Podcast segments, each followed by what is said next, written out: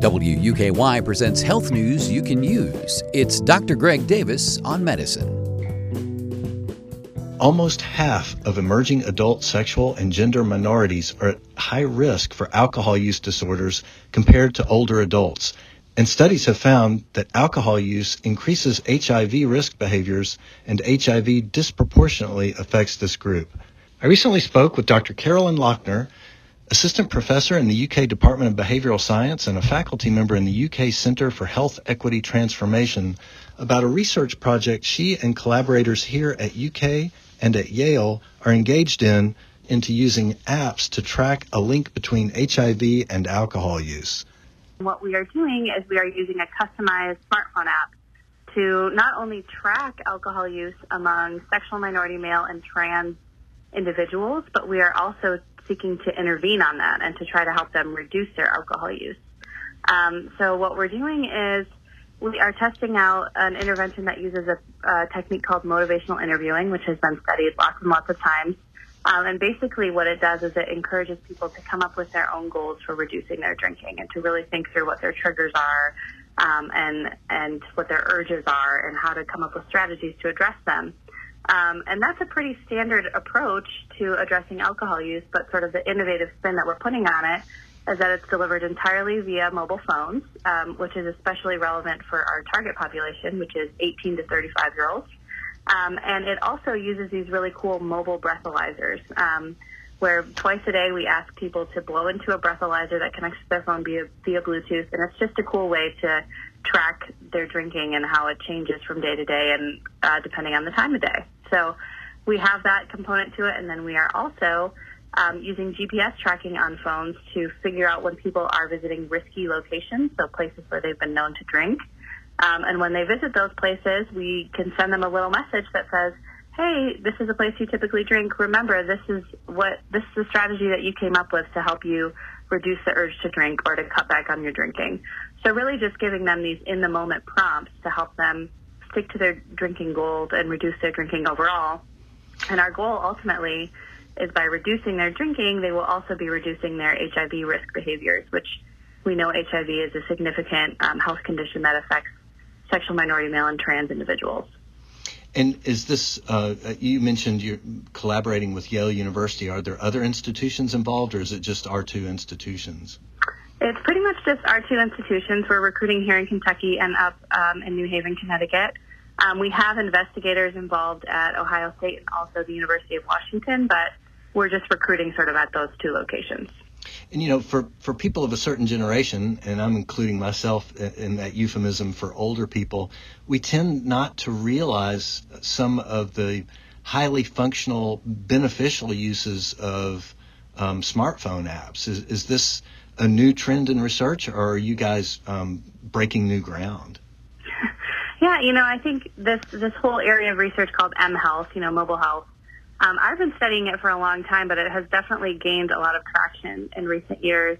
Um, and I like to look at it as, you know, of course there are some downsides to people being on their phones all the time, but when you're especially targeting this younger population, you know, I think over 95% of them have smartphones. Um, almost half of them say that they're online constantly. Um, and so if they're going to be using these phones, why don't we take advantage of that? And why don't we try to use them for a good purpose, which in this case is helping them to cut back on their drinking. And I see it as sort of really meeting this population where they are um, and using a tool that's familiar to them and acceptable to them.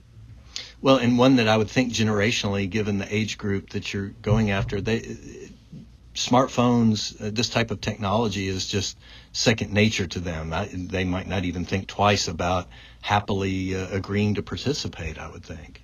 Yeah, exactly. I mean, I think we uh, we of course offer some training as part of this project at the beginning, but most of them don't need it. You know, they know how to do things like connect something via Bluetooth or answer a mobile survey.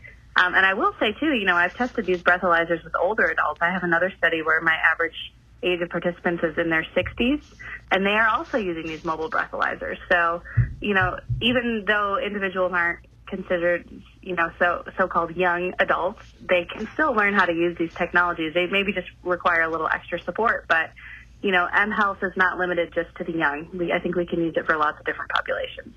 And is this something that you and your collaborators think you may build upon that, that once you have initial data, publish that data, that this would be something you would expand down the road? Yeah, you know, we're doing a pretty big study right now. We're going to be recruiting about 400 people um, across both study sites. So we're hoping to get really solid data um, and really get a sense for how this intervention approach works, if it's effective, if it's effective over the long term. We're going to be looking at long term data. Um, and, you know, ultimately, I think we'd love to do sort of a more implementation study and say, okay, well, let's take this outside of these controlled studies. Let's give it to LGBTQ health clinics, you know, uh, community organizations that serve these populations, and let's see if they can use it. You know, without the support of professors at universities, you know, can community health workers, can social workers use this app to support their uh, their clients? And I think that's sort of the dream that we see in the future. So hopefully, at the end of this project, we'll be able to work in that direction. Well, Carolyn, before we part, is there anything else regarding the study um, that is obviously going to reap so much good data. Is there anything else you would want our listeners to know?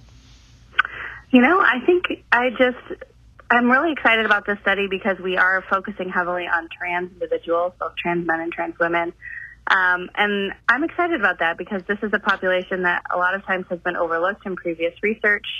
Um, despite their high need, despite the myriad of difficulties that they face as far as, you know, um, transphobia um, and gender body dysphoria. So I think I'm really excited that we're able to test this intervention and maybe see if we can help them um, and to maybe you know improve their well-being a little bit more. So I think I would encourage you know other researchers to really think about how we can also help this population because um, they are certainly deserving of it, and um, I think it's important to look at their unique risk factors and to consider the unique challenges that they face, and that's something that we are hoping to do here. We're going to be, you know, speaking with trans members of our community. Uh, we're going to be doing focus groups to really help us make sure that we are um, tailoring this intervention in a way that feels appropriate and feels inclusive for them. Um, so, yeah, I guess I would say for other people who want to work with this community, please do so, but also make sure that you know you're listening to the voices of the people that you are researching and really thinking through how you can create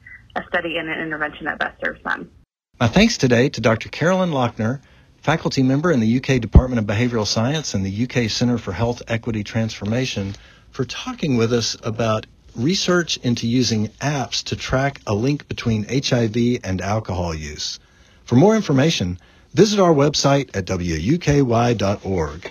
With health news you can use, I'm Dr. Greg Davis on medicine. Dr. Greg Davis is a forensic pathologist at the University of Kentucky who volunteers his time to cover important medical news for our community. This program is available as a podcast at wuky.org.